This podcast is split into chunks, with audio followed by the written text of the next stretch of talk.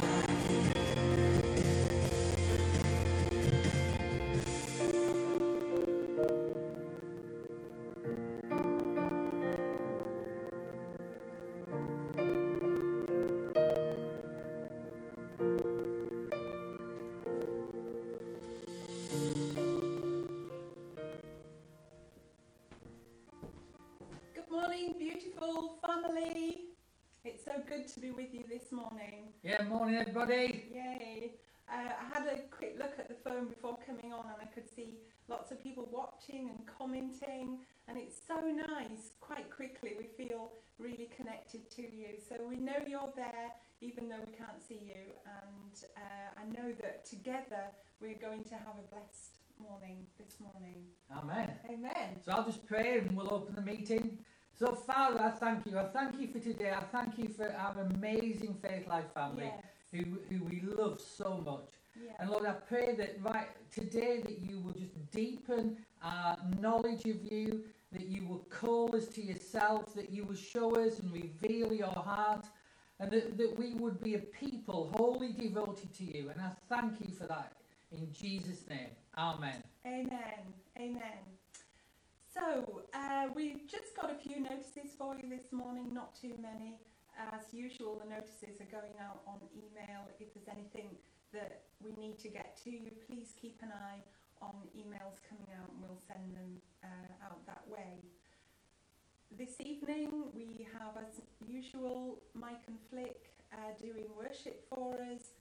Please come on to that forum. It's really wonderful to worship together. As you know, the words come up, we can worship, spend time together, and that is at the normal time of 5.30. And then straight after that, at 6.45, we can go into the backroom worship with Paul and Susie, and there's communion there.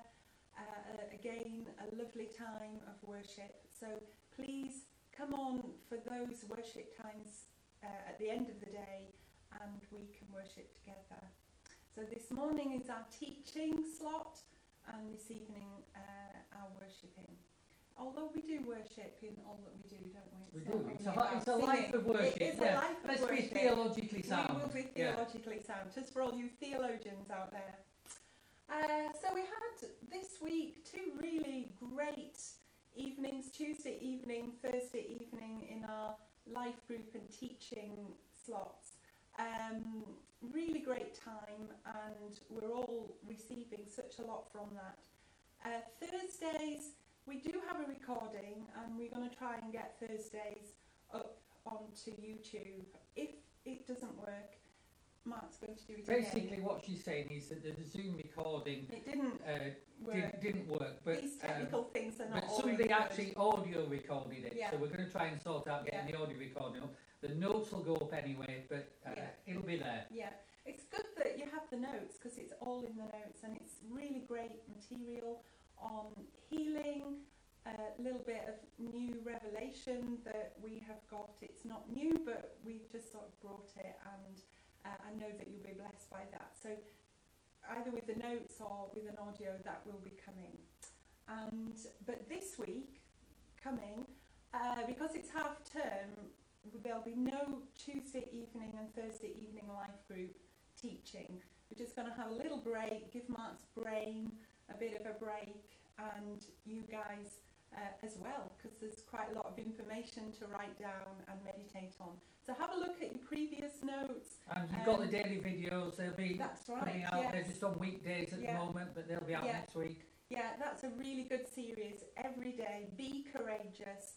It will really bring the word into your hearts at this time. And one of the things that God has given me, but I'm not going to bring it this morning, it was a follow on from what I brought last week about remaining in His presence, taking time to be in His presence, uh, being in the Word. It's one thing to go into the presence, but we've got to know the Word, and then the Holy Spirit speaks to us through the Word. And what I felt that God's been talking to me this week is when you're in that place, um, meditating on His Word, it's a place of guarding our heart where the Holy Spirit can talk to us and we can address the issues of our heart, but also knowing how to guard our heart. So I'm not going to bring that this morning because today is the last uh, teaching that Mark's going to bring from the series that we've been doing. And again, I know it's going to be a really great word. But I think when you're bringing something together, you need a little bit more time. So he's just going to bring the preach this morning. After communion, we're going to do communion after the notices. So get your communion then ready. you can all get excited about a, a, a big session for the Cheryl next week, can't you? I'm not sure about big, but it, I've definitely got something that uh, will be really helpful. Um, it's helped me, uh, and so I, I'll bring it. But I wanted to give Mark this morning to to bring You it. did. I did. You You, did. can pray, see what you've been saying, and, and just bring it all together. But I know it's going to be a great word this morning.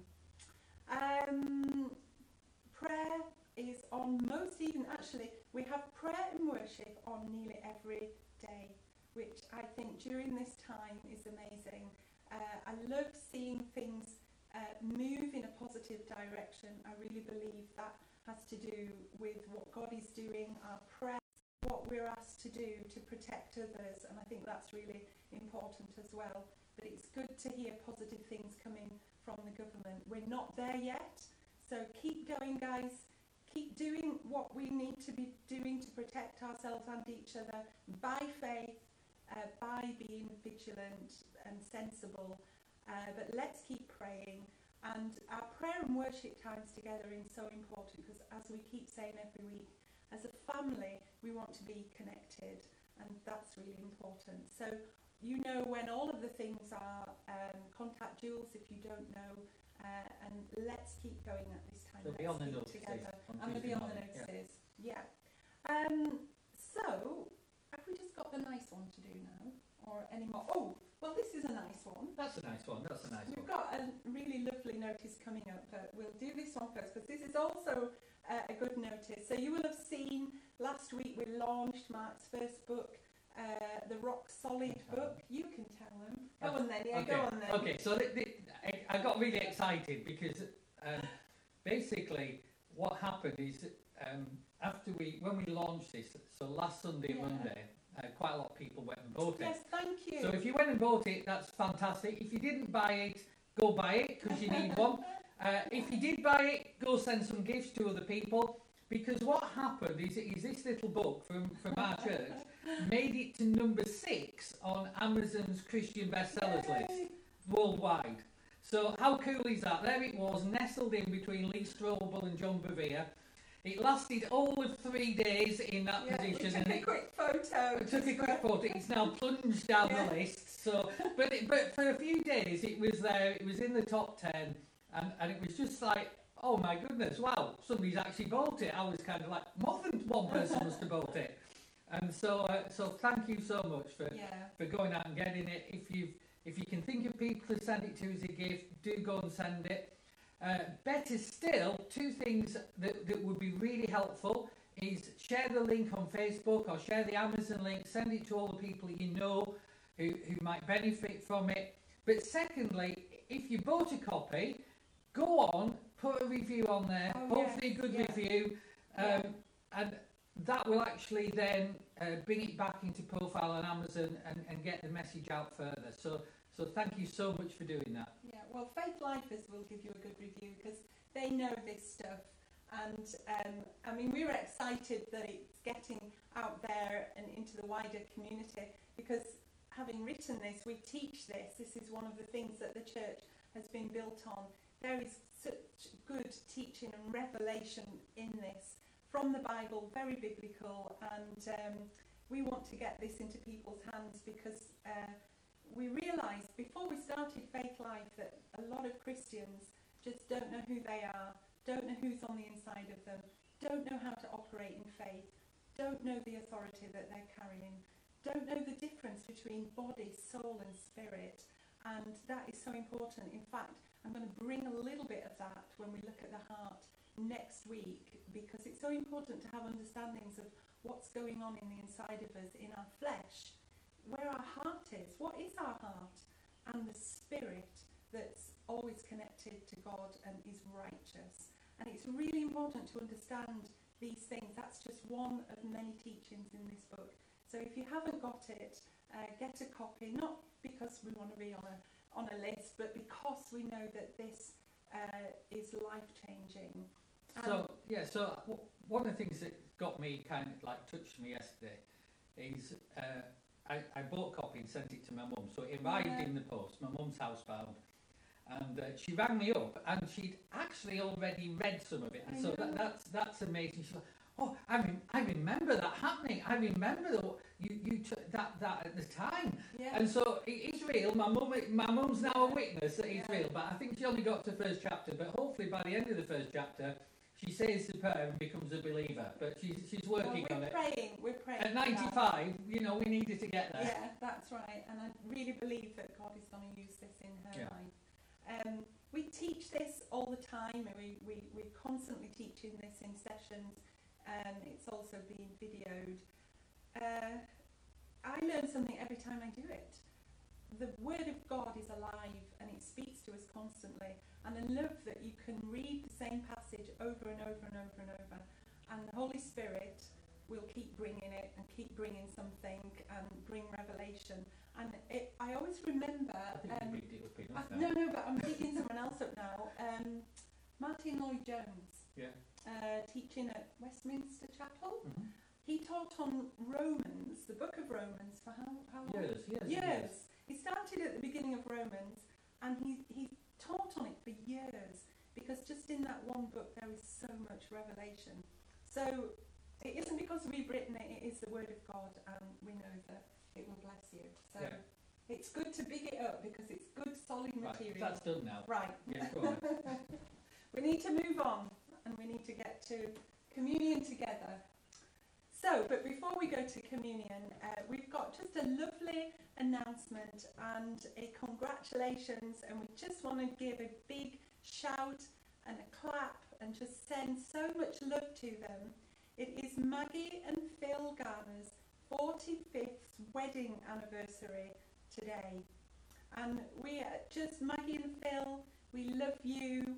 We send many congratulations. We send our love to you. I know the whole of Faith Life will be sending their love to you at this moment.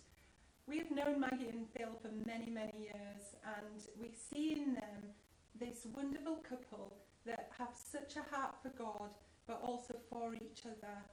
And um, Maggie and Phil, we thank you. We love who you are.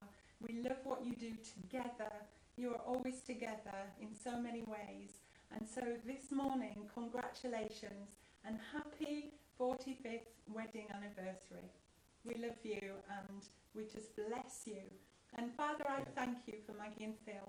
I ask, I thank you that you have been with them through the whole of their marriage journey. And they are who they are and together because of you in them. And I ask that you will help them celebrate this day, although they're uh, in their home and it's not easy to celebrate with others. But I ask that you are with them, that they will have a good day, that they'll have a, a good week celebrating in all the other things that they will be doing. And we bless them. We thank you. We look forward to uh, all that you are going to do through them in their future together. So bless them, Father. May your face shine upon them and your peace be in them. In the name of Jesus. Yeah. Amen. Amen. Amen. Okay, so we're going to share communion now. Um, we're doing this every week, just remembering the, the incredible sacrifice that Christ made for us, that, but also that, you know, in remembering Him, that He did that because He loves us. And in doing that, dying for us and then rising again to new life, He provided us with everything we need for life and godliness. So as we share communion together, you just need to get your, your wine or your grape juice or whatever you've got. Get your bread. Hopefully you've got it in front of you. If not, just scurry off. Get it quickly. Cheryl scurried off. We're back. You're back. Uh, we've got ours ready. But um, it's so important that we, even though we can't meet together, we still share this together as a family. And that's why we're doing it every week. Um, I'd encourage you to do it every day, just as families um, because there is in, in remembering our covenant with God, this blood covenant that we have with God, that we remember that He's provided for our healing, He's provided for our protection, He's provided for uh, all that we need, He's provided uh, for our finances. So, by the t- this moment, when, when the world is worrying about all these things, we don't need to worry. We just need to, to receive and trust God. So in sharing this communion this morning, that's what we're going to do. We're just going to uh, trust God. We're going to receive and remember that, that He is our source and that we have all that we need. And so we don't need to worry. We don't need to be anxious. We don't need to be fearful. Amen. Amen. Amen. So, are we ready? We're ready. We're ready. So this is his, his body, the representation of his body. He told us to remember this, that his body was broken for us. He provided forgiveness, he provided healing, he provided a perfect sacrifice, a completely complete and perfectly perfect sacrifice. So we thank you for that in Jesus' name. Amen. Amen.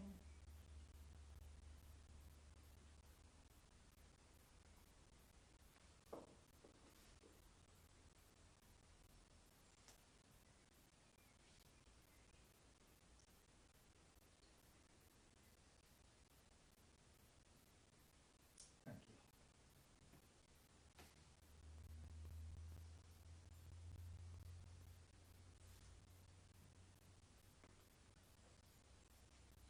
And in sharing wine, this is a remembrance of his blood shed for us. His blood that completed the old covenant and brought in the new.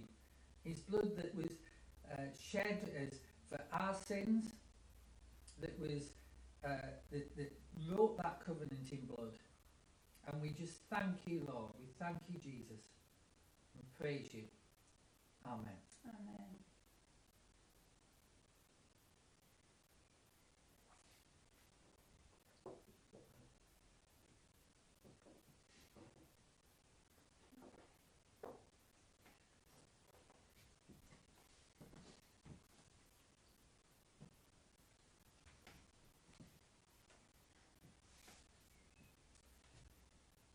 So, Father, as we have taken the bread and the wine, we remember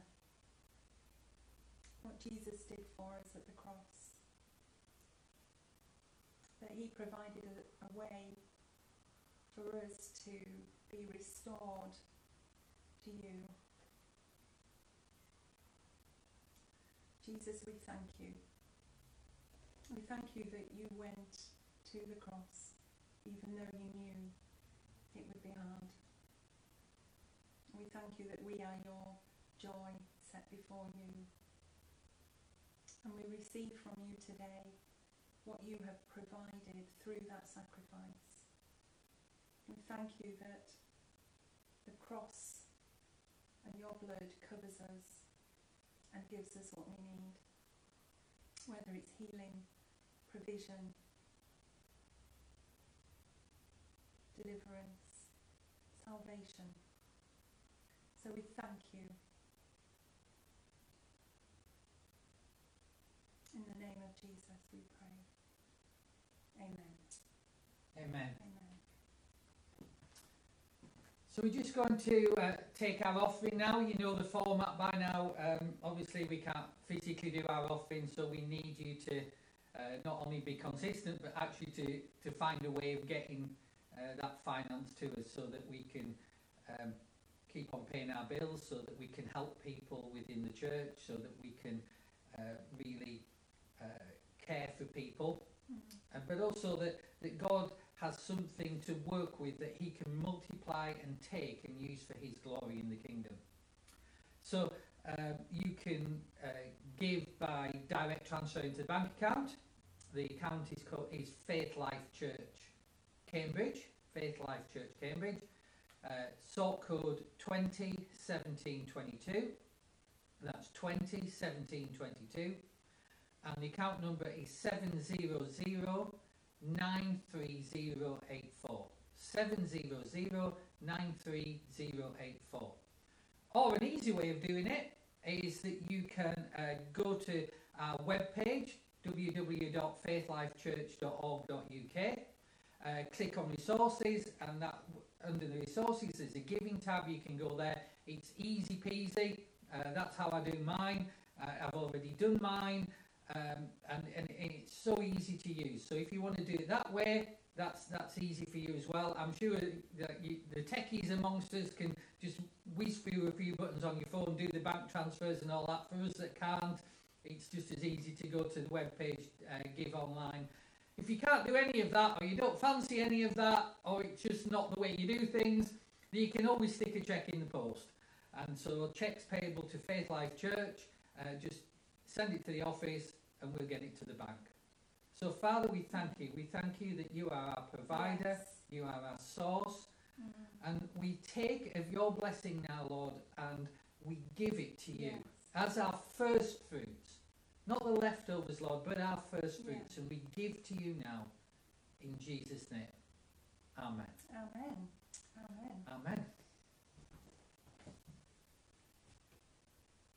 So, I'm not going to move anything this week. No, don't move it. Got your watch ready. I've got my watch, I'm ready. So I'll pray for you. Yeah. Yeah.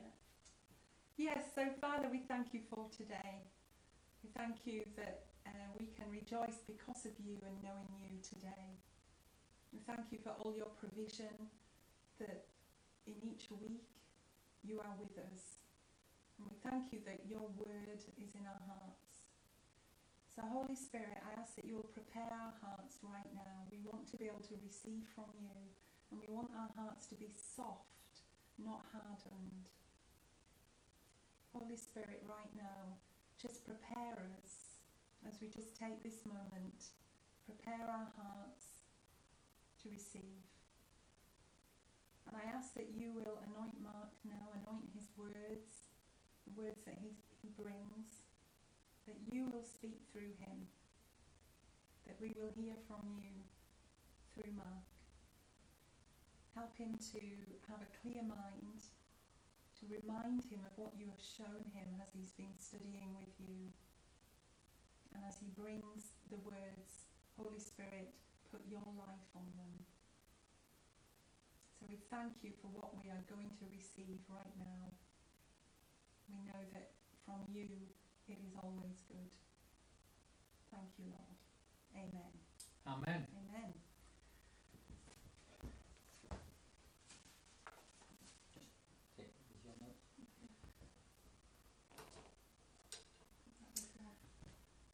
You want that little one as well? There you go. Okay, so this is uh, kind of the last in this series that we've been looking at about. We called it burn, uh, but it's about uh, how to uh, keep your fire for God burning strongly when the world is trying to put that out. And so we, we've looked at various things, and I don't intend to go back over those. If you the, the easiest way of doing that, go and go and listen to the previous talks. But I just want to bring it all together this morning because this is this is kind of the last thing that, that God's really uh, laid on my heart on this. And it, I, I think it, in, in many ways it's the most important. So, uh, you know, it, the, the previous week's kind of the build up to this. And, and this morning I'm going to talk about something that you don't hear talked about very much. And you don't hear it talked about very much, despite the fact that the Bible uh, discusses it or talks about it in excess of 300 times. And so it's surprising we don't talk about this very much. And this morning I'm going to talk about the fear of the Lord. And, uh, you know, when we've been talking about um, this uh, idea of, of, of being on fire for God, being passionate for God, you know, rekindling that fire that was once in our heart. We've been looking at our, our theme verse from Second Timothy where he tells Timothy to stir up the gift that's within him. And we, we've learned that that stirring up means to rekindle. Do what you need to do to get the flames burning strong again. Do what you, you used to do to get those flames burning strong. Um, and sometimes that, that you know, we, we know in our hearts that we, we kind of drift and, and through all sorts of things, uh, our flames get a bit doused, they, they get a bit dampened down, and we've looked at that in previous weeks. Now, we've looked at all the elements of the fire, and I've been using this illustration of a, a log burning stove. So in, in our house, we've got two log burning stoves, they're, they're big black things, uh, they've got all the vents and the, the door that you open to put the logs on and all the rest of it. And I want you to, to, for the moment, to just picture one of those log burning stoves. Because that is the environment in which the flame burns strong. Now, what happens with, with our log burners is, particularly the one in the kitchen, is you light this fire inside it, you get it going strong, and the stove itself gets really hot. And the heat, the effect of the fire, isn't coming straight from the fire, it's being radiated by that which contains the fire. It gets radiated out because that which contains the fire is, is heated up and radiates what, what is going on. And it's the same with the, the things that we've been talking about. The thing that contains the fire and then radiates it so it has full effect is the fear of the Lord. So I want to I want to look at that this morning and, and go through that. I'm going to look at a few verses. Uh, I'm not necessarily going to rush it, but I think it's it's really important we understand this because whenever you say things like the fear of the Lord, people get all like kind of ooh and like oh well that doesn't apply to us today. That's an Old Testament thing, or you know that's old religion. No, it's not. It's new covenant. As much as it is, it's throughout the Bible. And so we need to understand it, we need to look at it. We need to know what it is, and we also need to know what it isn't. So let's start. Go with me to Acts chapter 2. Acts chapter 2, I'm going to begin at uh, verse 40. Acts chapter 2, verse 40.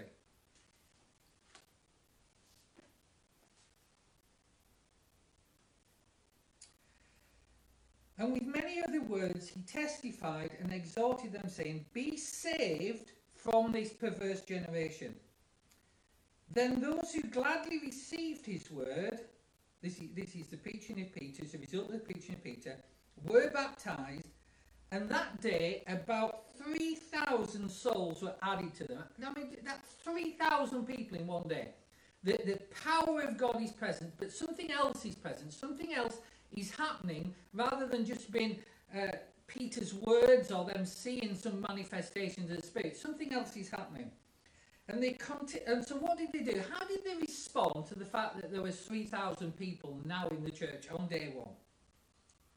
They continued steadfastly in the apostles' doctrine and fellowship, in the breaking of bread and in prayers.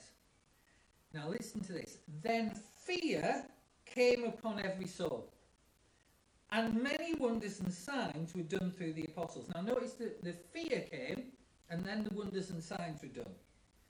So it's not talking about fear coming as a result of the wonders and signs, it's all coming together. Now, that word fear, well, let, let me just go on a little bit uh, to uh, verse 47. So I'll read verse 47 as well. Praising God and having favour with all people, and the Lord added to the church daily those who were being saved. Now, here's, here's the point that, that I want to make. This word fear is the word Greek word phobos. Now, that's the word we get our English word phobia from. And what, what it's trying to convey is it's not, try, it's not necessarily conveying terror. What it's conveying is something that has gripped hold of you. Uh, that it's something that, that's got a hold of you and isn't letting go. The original word means to, it, it's kind of slightly different. It means to withdraw from, to separate from, or to avoid something through feeling that you don't match up. It can also mean, and does mean in, in, in many uh, contexts, reverence, awe, and deference. So what we've got here is not terror, we've got awe and reverence and something that separates out. It separates out where our hearts are. It, it tells us something about our hearts.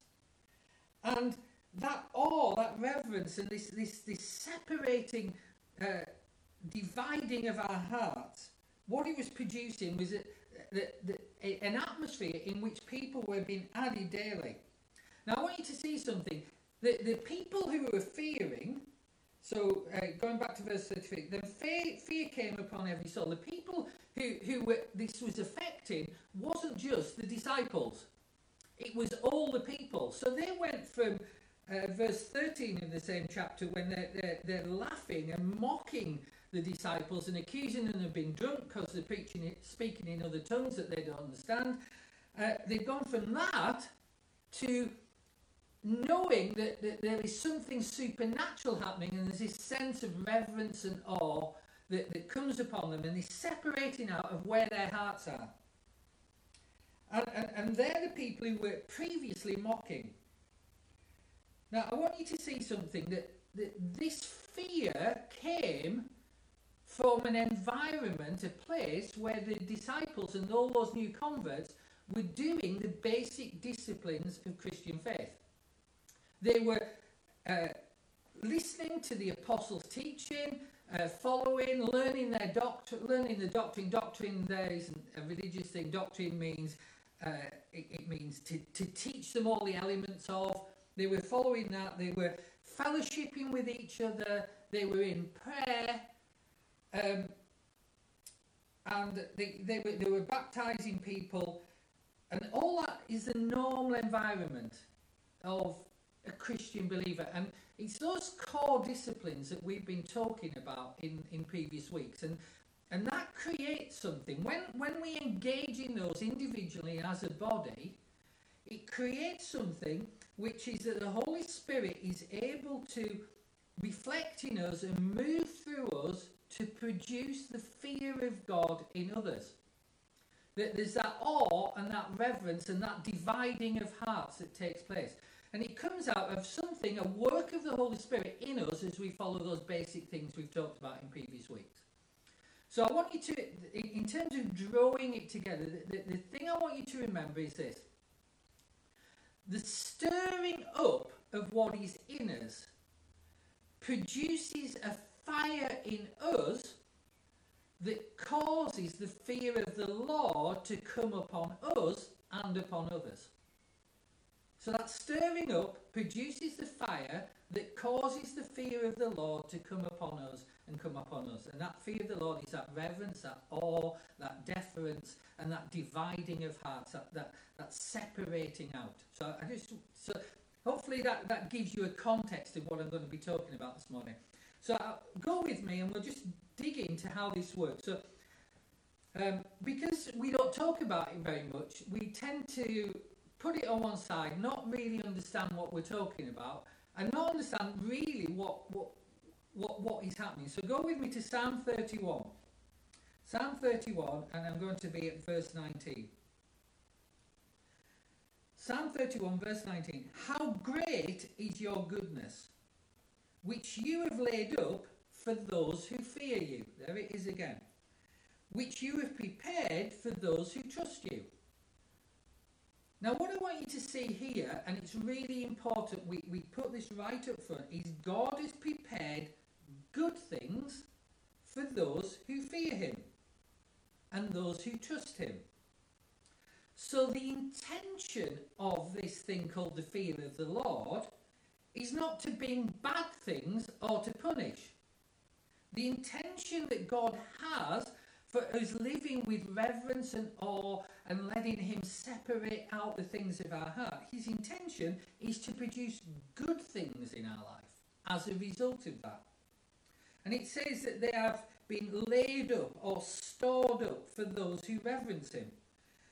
And I, I, read that and I got really excited about it. And it just gave me this picture that God's actually been working on storing up good stuff for me and storing up good stuff here. He's been working on it. He's he's got his his, storehouse. He's full. There's there's a, a he's the God of more than enough. He's the God who supplies.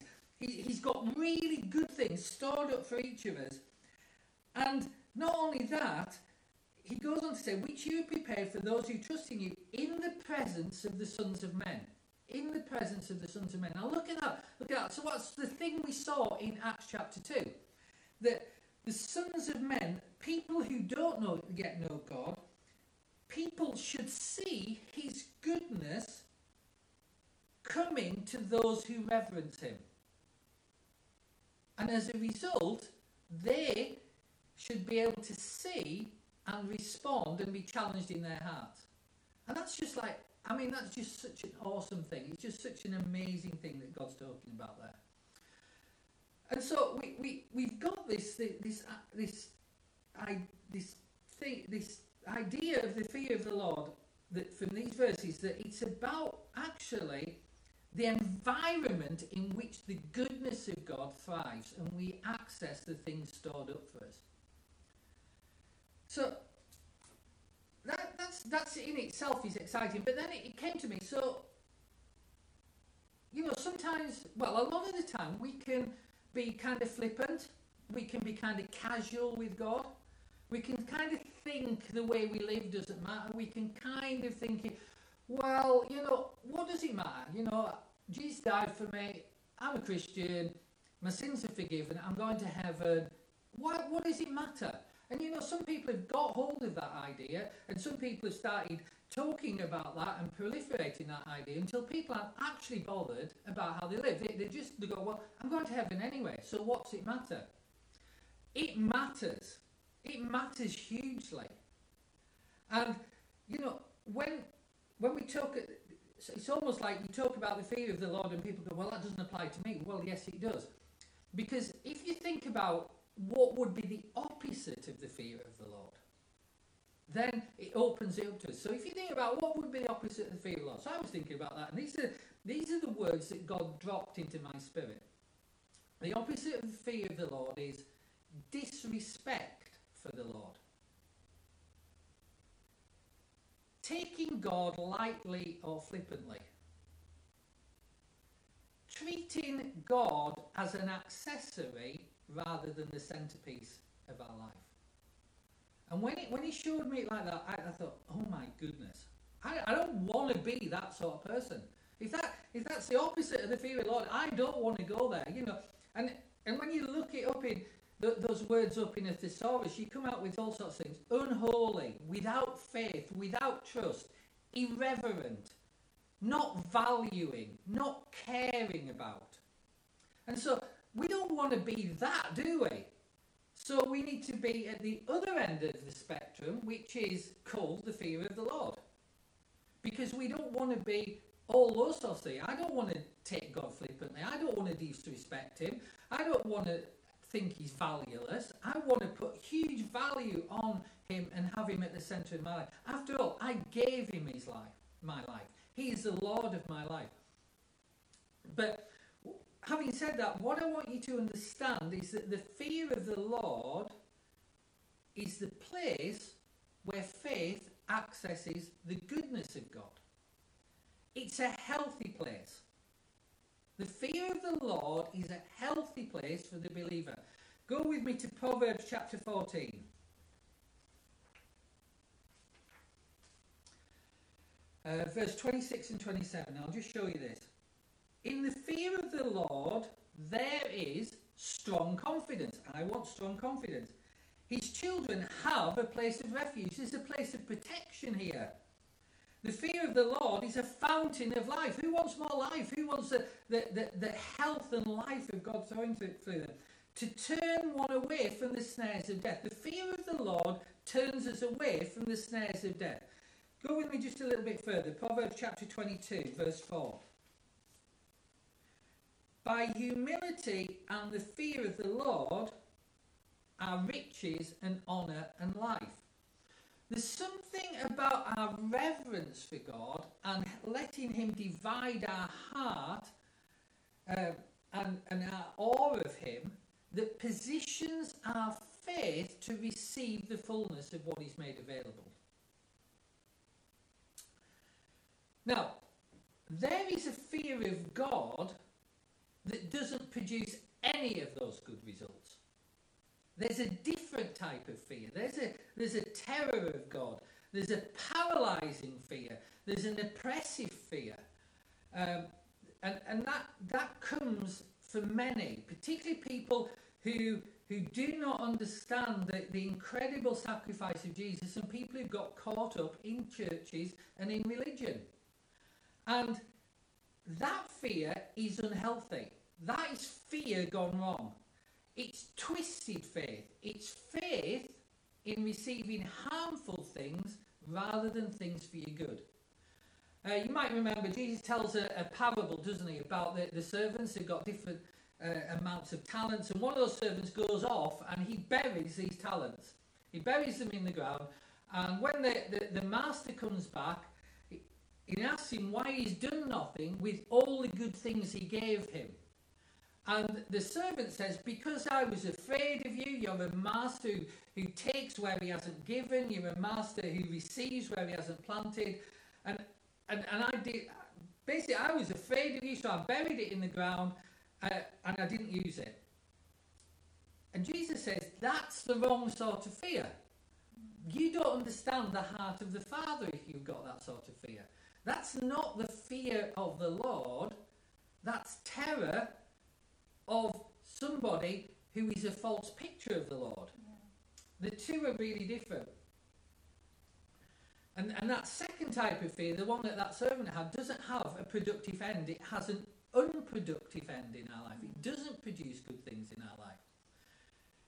Now, here's, here's the point to, to try and draw this to, to the first conclusion. God takes pleasure in hearts that have reverence and awe towards Him. What that means is that a heart that has reverence and awe towards God, rather than flippant, treating Him flippantly, rather than disrespect, rather than not valuing Him, rather than not having Him as centre of life. What, what it's saying is that is the environment in which the Holy Spirit thrives. That is the environment in which the fire burns. I'll, I'll just show you that quickly. Again, as I said, there's over 400 references. It's kind of um, right through the Bible. Psalm 147, verse 10 and 11. He does not delight in the strength of the horse. He takes no pleasure in the legs of my man. So basically, God's pleasure isn't in what we can do by our own ability and own talents. But God takes pleasure in those who fear Him, in those who hope in His mercy. So those who, who, who put their dependence on God rather than themselves and trust Him and believe Him, that's where He gets pleasure. That's what makes him happy. That's what gives him joy. Now, here's kind of my concern. And, you know, I'll be straight with you, I'll be frank with you. My concern is that could it be that in our in our Christianity in this modern generation, that in our desire to make God approachable, we become too casual in our hearts towards God. And that would, exp- if that were true, that would explain to me why so many in the body of Christ have so little conviction. You see, I think we, in, in trying to make Jesus acceptable or approachable, one of the things that, that happens is we forget that we are not only loved by God, but we are also accountable to God because He is our Lord. We gave Him our life. It, you know, one of the, the greatest messages I think that has been uh, unveiled in the, in the church, in the body of Christ, in the last 25 years or so, is the Father Heart message of God. Now, the Father Heart message of God is an incredible message. It shows God's heart towards us. And it is so important that, that, that as a body and as individuals, we grasp that. But somehow, at the fringe of that, because we have this inertia and tendency to try and uh, change things around and, and, and overemphasize things, we can go to extremes with that message. And you see, the Father heart of God is an incredible revelation about what his heart is like. But it's not the whole of the message of the gospel. And, and so when we do that, we forget that the Father, who we're treating flippantly and, and, and almost behaving childishly towards, is also a Father that calls us to maturity, to take our position as and on the right hand side of Christ, exercising kingdom authority. You see, that Father, the Father with the Father heart of God, is also the King. And, and so, somehow we, we can just get this picture of God as Father and forget He is also King. So, my Father is the King of the universe. He's the one who rules the heavens. He's the one who created the heavens. He's the one who rules over everything. He's the one who made me. He's the king. And when he walks on the room, my proper response, when he comes with all his glory, all his power, when he, when he comes in the fullness of his spirit, my response is to fall before him and bow the knee, not to run around playing in the sand and with my Duplo toys. Because he's the king. And he comes as king. His heart towards me is his son, he's a father heart, but he is also the king. And, and that's what this, this idea of the, the fear of God is so important because it reminds us that he is king. He is Lord of lords, King of kings, and to him be the glory, all power, all authority forever and ever. Amen. And that is just so important for our generation, our church generation to know. Because we, I, I just have this, this concern that we have gone too far in trying to make God approachable so that we have lost the power of knowing who he really is. That he is the one who rules the universe. All things are for his glory. And all, he fills all in all. That's who he is. So, I want you to now go with me to kind of what is my main uh, passage this morning. I want you to go with me to 1 Peter chapter 1. Let me just find that. 1 Peter chapter 1.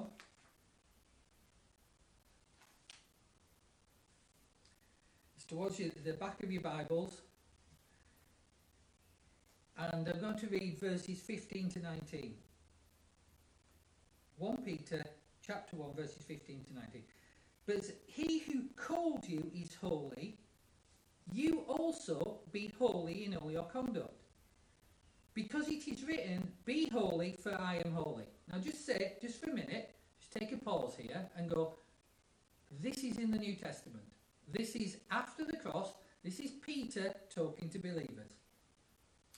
And if you call on the Father, who without partiality judges according to each one's work, conduct yourselves throughout the time of your stay here in fear, knowing that you were not redeemed with corruptible things like silver or gold, for your aimless conduct received by tradition from your fathers, but with the precious blood of Christ, as is a lamb without blemish and without spot.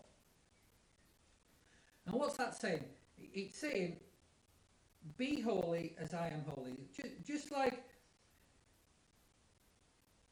how, how can I put it? He is holy, so we should be holy. What this is saying is, just as just as Jesus was holy, just as God the Father is holy, the goal of our faith, the goal of our life, the, the, the overriding goal that God is at work in, in every single one of us, is to make us like Christ. You know, Romans says that we were predestined to be conformed into his image. Our destiny is to be conformed so that we look like Jesus. And God is at work through the Holy Spirit in us to bring that about. And what, what he's saying is, in all your conduct, in all your behaviour, uh, in your manner of life, what, what that, that is that is meaning is this. He's saying man, that idea, manner of life, in your conduct, the way you conduct yourselves through the time your time on earth, what that's talking about is how a person behaves in every different situation. In their going in, their going out. So what he's saying is our, our entire the entire lifestyle of a believer should reflect holiness. Because the Holy Spirit is taking the word of God to produce Christ likeness in us. So he was holy, so we should be holy. Bottom line, when it talks about our Father, if you call on the Father, holiness is a family trait. Holiness is in our DNA. It, it's what, what our Christian, born again DNA is trying to produce in us. And God is both Father and He is Judge. Now, what, what does that mean for us? Well, it doesn't mean this, he's not talking about salvation. And this is where people go, well, I'm not bothered then. Because Jesus died for me, my sins are forgiven, I'm going to heaven one day. It doesn't matter. Yes, it does. Because God, we all will give an account of ourselves before God for what we did with what He gave us. And you go, well, what, what's that? Well, you find that there is also a, there's a judgment for salvation for the unbelievers, but there is also a judgment of believers for reward. So God, who is Father, judges with a father heart his children in order to reward his children. And his objective in this is to get as much reward to us as he can. That's why he's trying to produce Christ likeness in us. Because that's that's what, what he's doing. His aim, his goal is to get reward to us when he comes to that account accountability judgment. And he, the way he does that is to, to work in us to produce Christ likeness. And the, the, the, that, that allowing him to do that so that we can receive the reward of what he is doing is called the fear of the Lord. That's, that's how it works. You see, the, the, the biggest. You, you guys all know that I, I, I have the grace message just written through me. It's like a stick of Blackpool rock, it's written through me. You know, there is no gospel without it being the grace message. But sometimes, in fact, too much, we can, we can take that to the point where we think that in this life there are no consequences for what we do. That is a misunderstanding of grace. And that is why so many people then get disillusioned with God. You see, grace does not remove everything out of our life. Grace sets us free from law, but that does not mean there are no consequences for what we do. And you go, I'm not getting this, Mark. What, what are you saying? How, how, how do I understand that? Well, let me, let me, for the, the last 10 minutes or so of this, try and explain to the, this to you because it is so crucial. And, and if we don't get this, we, we'll not see those rewards we should see because we won't understand that, that process that God is, is, is working every second of every day, 24 7, to producing us Christ likeness. And, and we need to be able to let Him do that.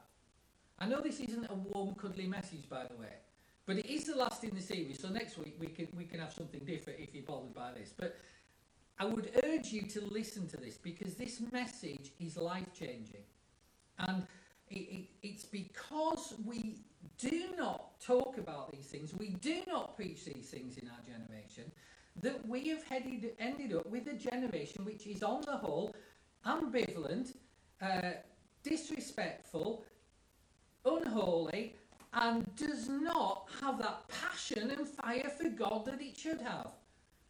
When we walk out, people are not immediately struck by the fear of the Lord like they were in the New Testament. You know, when Charles Finney walked in a room, people fell down on their knees because the fear of the Lord entered the room. So this isn't just like something that was Old Testament. This is a New Testament thing. And, and that's what God intends.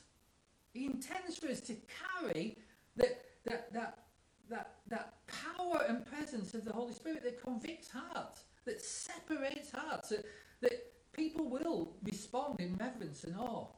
So, how do you explain that and how does that work when, when, when you, you speak grace and you teach grace, which is the right thing to teach? We are not under the law anymore. Grace works by moving us out of the system of law and putting us in a new system called grace. And that new system is based on, it is empowered by, and works solely on the basis of what Christ did for us. We didn't do any of it. It works solely on the basis of what Christ did for us. And that new system, the system of grace, the, uh, the covenant of grace, the goal of that is not that we should be children playing with our Jupiter on the floor. It's so that we should be mature believers walking in the full authority and power of the kingdom, sat at the right hand of Christ, seated in heavenly places, bringing the kingdom of heaven to earth, and seeing the fear of the Lord come upon people so that they turn to God. So the new covenant is about practicing our position because that's our position. The new covenant's about practicing in this position. Christ 100% paid for our salvation, paid for our sins. We can't do anything to earn it, we can't do anything to pay for it, and we can't do anything to change it. Christ 100% paid for everything. But there is a system still in operation called the system or the covenant of grace where there are consequences for sin. But as mature children, God has moved us out from where those consequences for sin are by imputing the law and judging us and bringing punishment to where there is the wide open space of grace where we make our own decisions. And those wide open spaces of grace, the decisions we make have consequences that we, as mature believers, initiate. These kind of, hopefully, you're starting to understand where I'm coming from. It's not a system of condemnation or a scoring of sin against us. It's a system where of grace where we uh, are free to choose. And we also are accountable to ourselves and to God for the result of our choices. There, there is no sin holding us back. We are not bound by sin. We, we, the The power of sin over us has been broken. We, we are being in everything we need for life and godliness. And that's the system of grace. That's the power of grace. Now, this is deep stuff, but we have to get this. Otherwise, we will be unbalanced.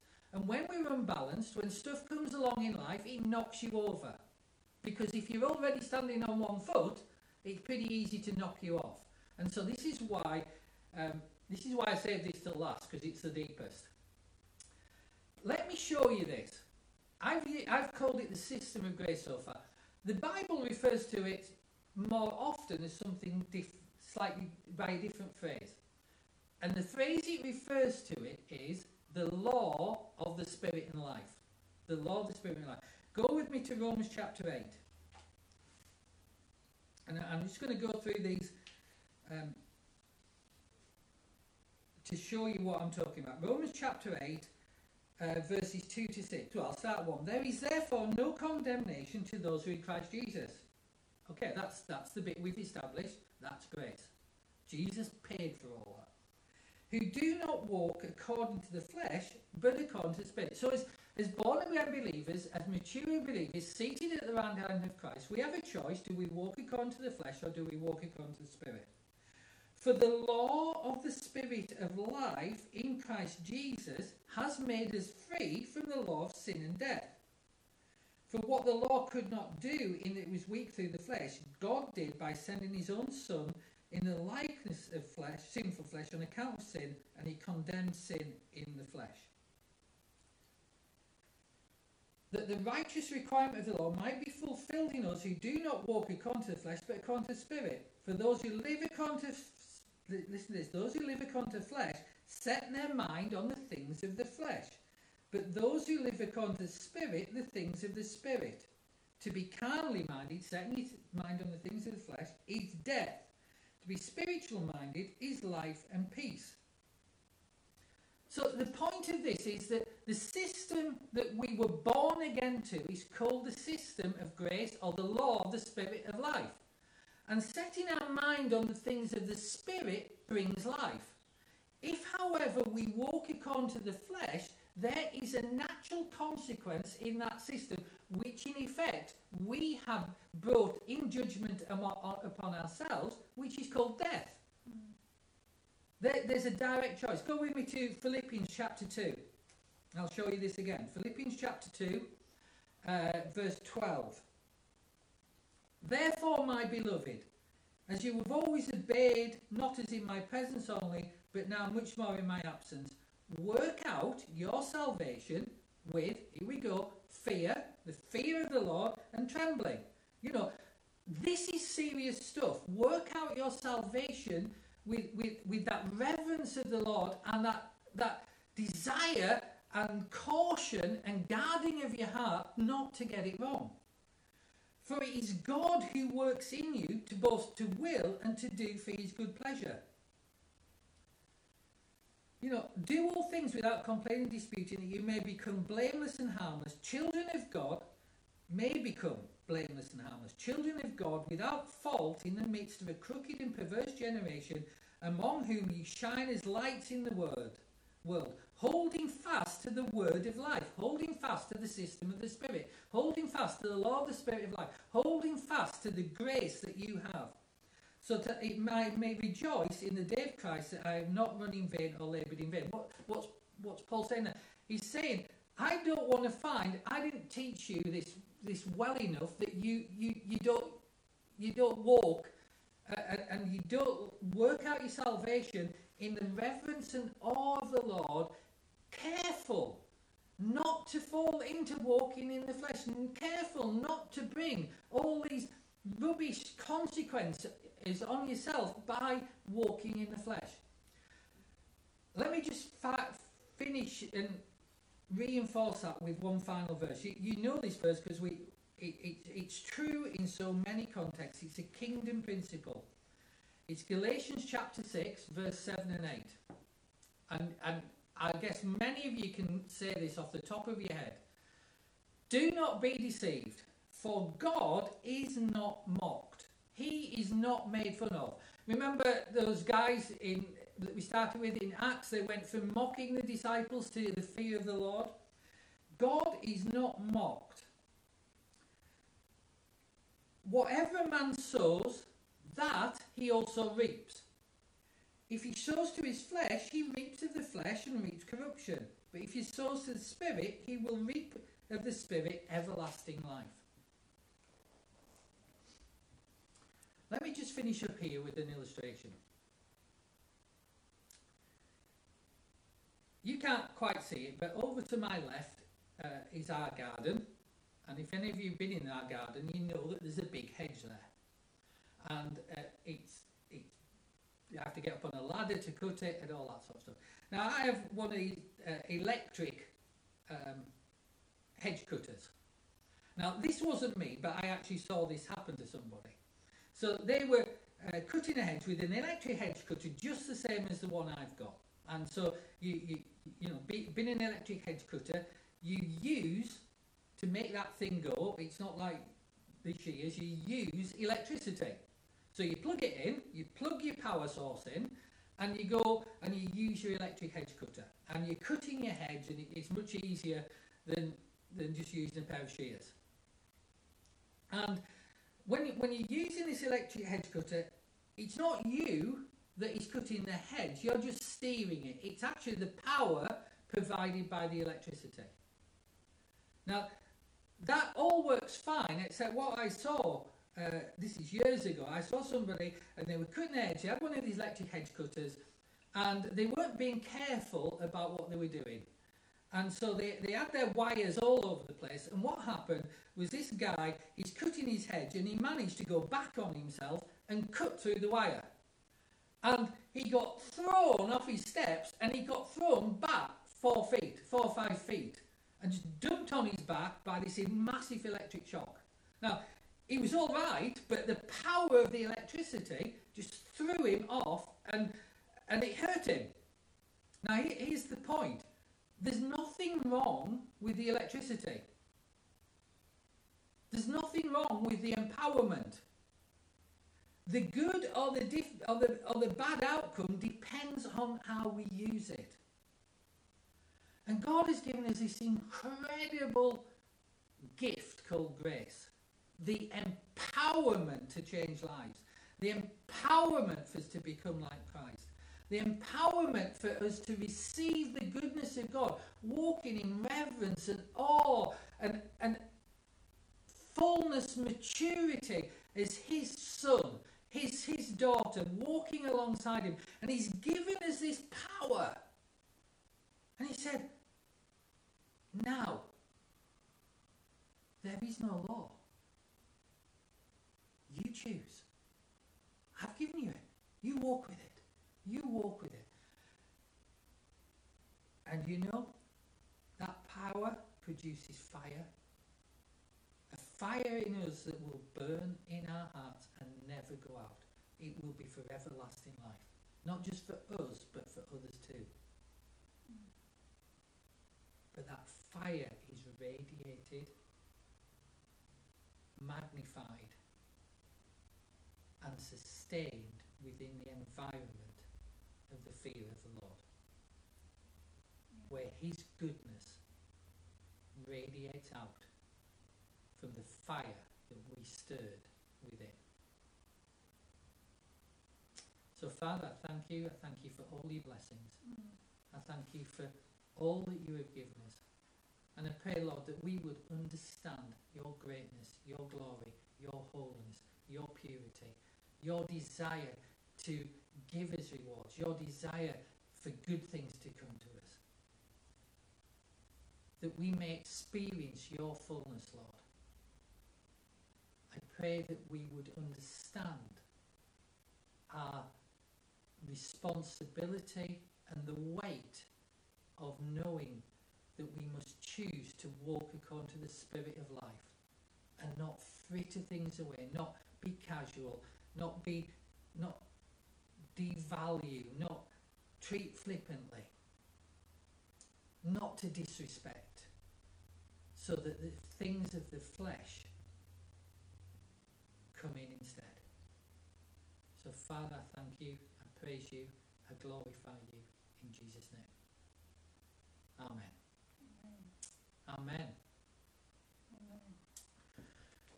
Okay, we we're done this morning. Do you want to come back up here? Um, She does. no, only only that um, I've never seen it quite like that. Just that powerful um, revelation that God has has has given us grace and just opened us up to grace. We now can step into that grace. We've come out of law and into grace. And then he's saying, I've given I now by grace given you the power to live in the freedom from that law.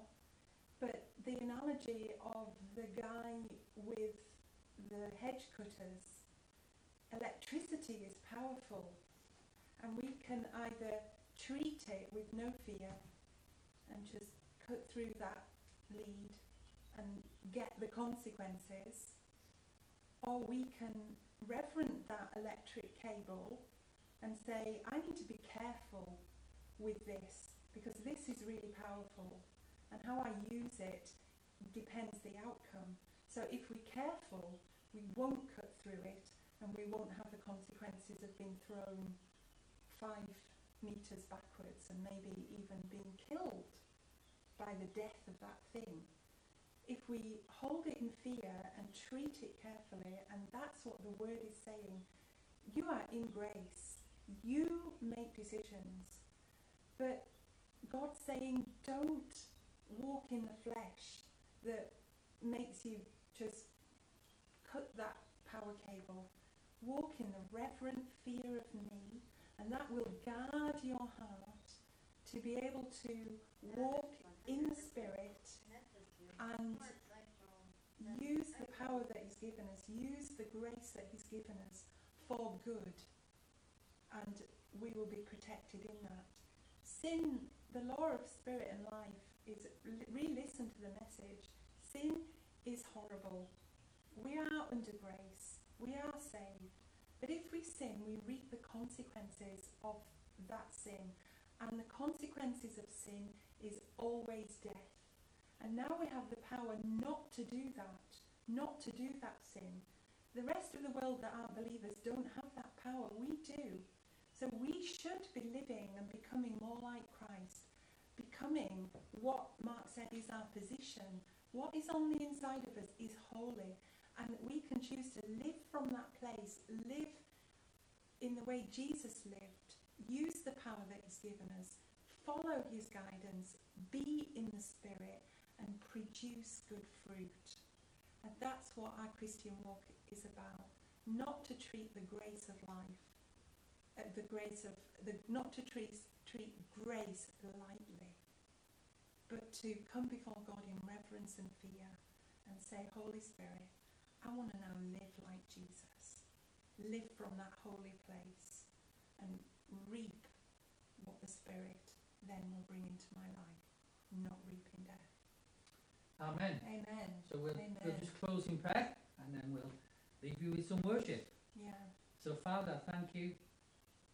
I thank you that you are such an amazing God. You are so great. You are so amazing.